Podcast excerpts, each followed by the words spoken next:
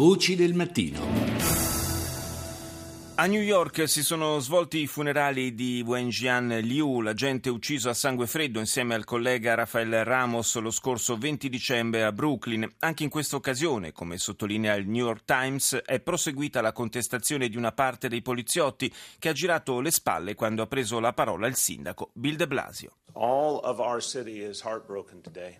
We've seen it over these last two weeks. We've seen the pain Tutta la città ha il cuore spezzato, ha detto De Blasio. Lo abbiamo visto in queste ultime due settimane, abbiamo visto il dolore che la gente prova in tutti i ceti sociali, la percezione e la comprensione per i sacrifici di questa famiglia e della famiglia di Ramos. Abbiamo visto da parte di persone che non hanno mai indossato un uniforme la capacità di comprendere quanti pericoli fronteggino gli agenti, uomini o donne che siano, e che cosa questo significhi per le loro famiglie. Tutta la città, ha concluso De Blasio, sta provando provando dolore adesso, tutta la città vuole poter alleviare la sofferenza delle famiglie di Liu e di Ramos. Restiamo negli Stati Uniti con il Washington Post che dedica un articolo alla corsa alla nomination repubblicana per le prossime presidenziali. Si fa strada l'ipotesi di un confronto tra un altro Bush, Jeb Bush, e l'ex governatore dell'Arkansas Mike Huckabee. Vecchi fantasmi del 2008 potrebbero riaffacciarsi per Huckabee, scrive il giornale, ricordando come nel 2008 l'esponente repubblicano fu incapace di raccogliere i finanziamenti necessari per, pianifica- per pianificare una campagna efficace. Non sono stati recuperati i corpi degli otto componenti l'equipaggio del cargo cipriota che si è capovolto a nord delle coste scozzesi. Le ricerche sono state sospese e per i marinai è scattata la presunzione di morte. Ieri sono state raccolte le testimonianze dei passeggeri del traghetto che per primo ha avvistato la nave naufragata. The ferry itself turned sharply to, to the right, and I thought the boat was actually going to tip over. Uh. Il traghetto ha virato bruscamente sulla destra, dice uno di loro, e ho pensato addirittura che ci ribaltassimo. Poi ho realizzato che ci stavamo avvicinando a una grossa protuberanza nell'acqua e ho capito che apparteneva a una nave rovesciata. Abbiamo fatto un passaggio a poca distanza per vedere se c'erano sopravvissuti o qualche rottame, ma non c'era nulla.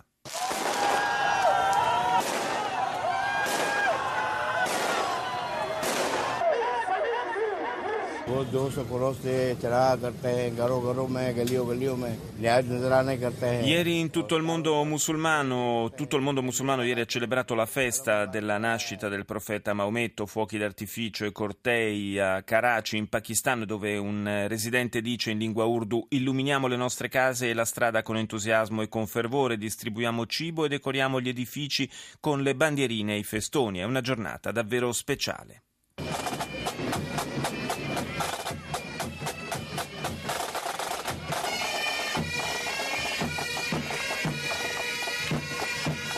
Da dove pensate che possano arrivare questi suoni? Cornamuse e tamburi farebbero pensare probabilmente a un'ambientazione scozzese e invece siamo in Medio Oriente, precisamente a Gerusalemme, dove gruppi di scout palestinesi hanno suonato questi strumenti nei pressi della moschea di Al-Aqsa proprio per celebrare il giorno della nascita di Maometto. Ci spostiamo ora in Marocco, paese geograficamente così vicino, vicino all'Europa e anche all'Italia, ma del quale stranamente si parla abbastanza poco sulla nostra stampa. Do il buongiorno a Beatrice Nicolini, docente di Storia e Istituzioni dell'Africa all'Università Cattolica di Milano. Buongiorno. Ah, buongiorno a voi. Dicevo, è, ehm, è, un po' strano da questo punto di vista la, la sorte dal punto di vista mediatico del, del, Marocco, perché seguiamo più da vicino le vicende tunisine, anche algerine. Di Marocco si parla poco, è rimasto un po' in disparte anche eh, dal punto di vista della, delle primavere arabe, è rimasto immune sostanzialmente a quel contagio. Come mai?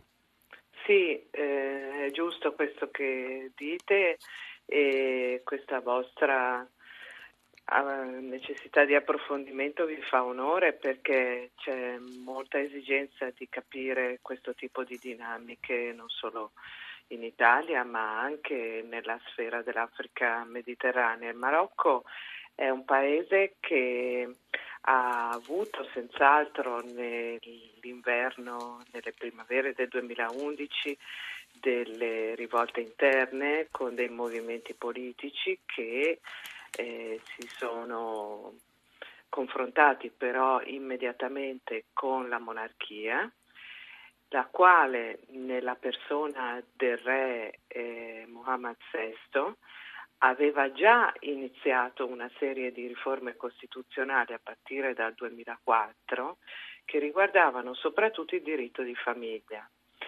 Questo significa che la vita delle donne in questo paese è stata eh, regolata e migliorata in maniera molto eh, differente e superiore dal punto di vista della qualità della vita stessa delle donne in Marocco rispetto agli altri paesi africani vicini.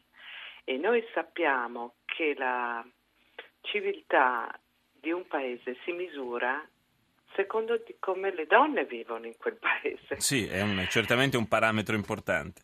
E questo ha provocato quindi una serie di accordi che sono immediatamente stati recepiti dalla monarchia e hanno inglobato al loro interno i movimenti di protesta. Quindi il re ha agito immediatamente con eh, riforme costituzionali, con il riconoscimento delle eh, lingue eh, del Maghreb e quindi non più solo l'arabo come lingua ufficiale, il riconoscimento delle istanze, delle richieste della popolazione e anche un'azione economica molto importante nel senso dello sviluppo, perché il Marocco è un paese che ha un accordo con l'Unione Europea dal 2008 che ha un'economia in, in forte crescita di produzione sia agricola sia energetica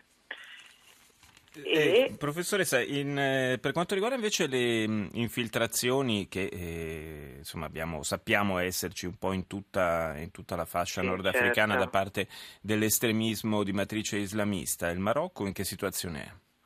Dunque, il Marocco è il più grande esportatore di hashish eh, praticamente del mondo, quindi ha delle dinamiche transnazionali estremamente eh, complesse. È anche un paese strategicamente collocato tra eh, l'Oceano Atlantico e il Mediterraneo in connessione con la Spagna, di conseguenza si è sempre fatto da ponte per eh, tutto quello che ha a che fare con le dinamiche di immigrazione, di human trafficking, di schiavitù, eh, di di tutti sì. i tipi e di conseguenza sul suo territorio sono in atto queste dinamiche che chiaramente destabilizzano la, il benessere politico-sociale della nazione stessa. Quindi questo è uh, un risultato anche eh, del fatto che il Marocco ha in sé una serie di problematiche politiche come per esempio le colonie del Western Sahara, cioè il Sahara occidentale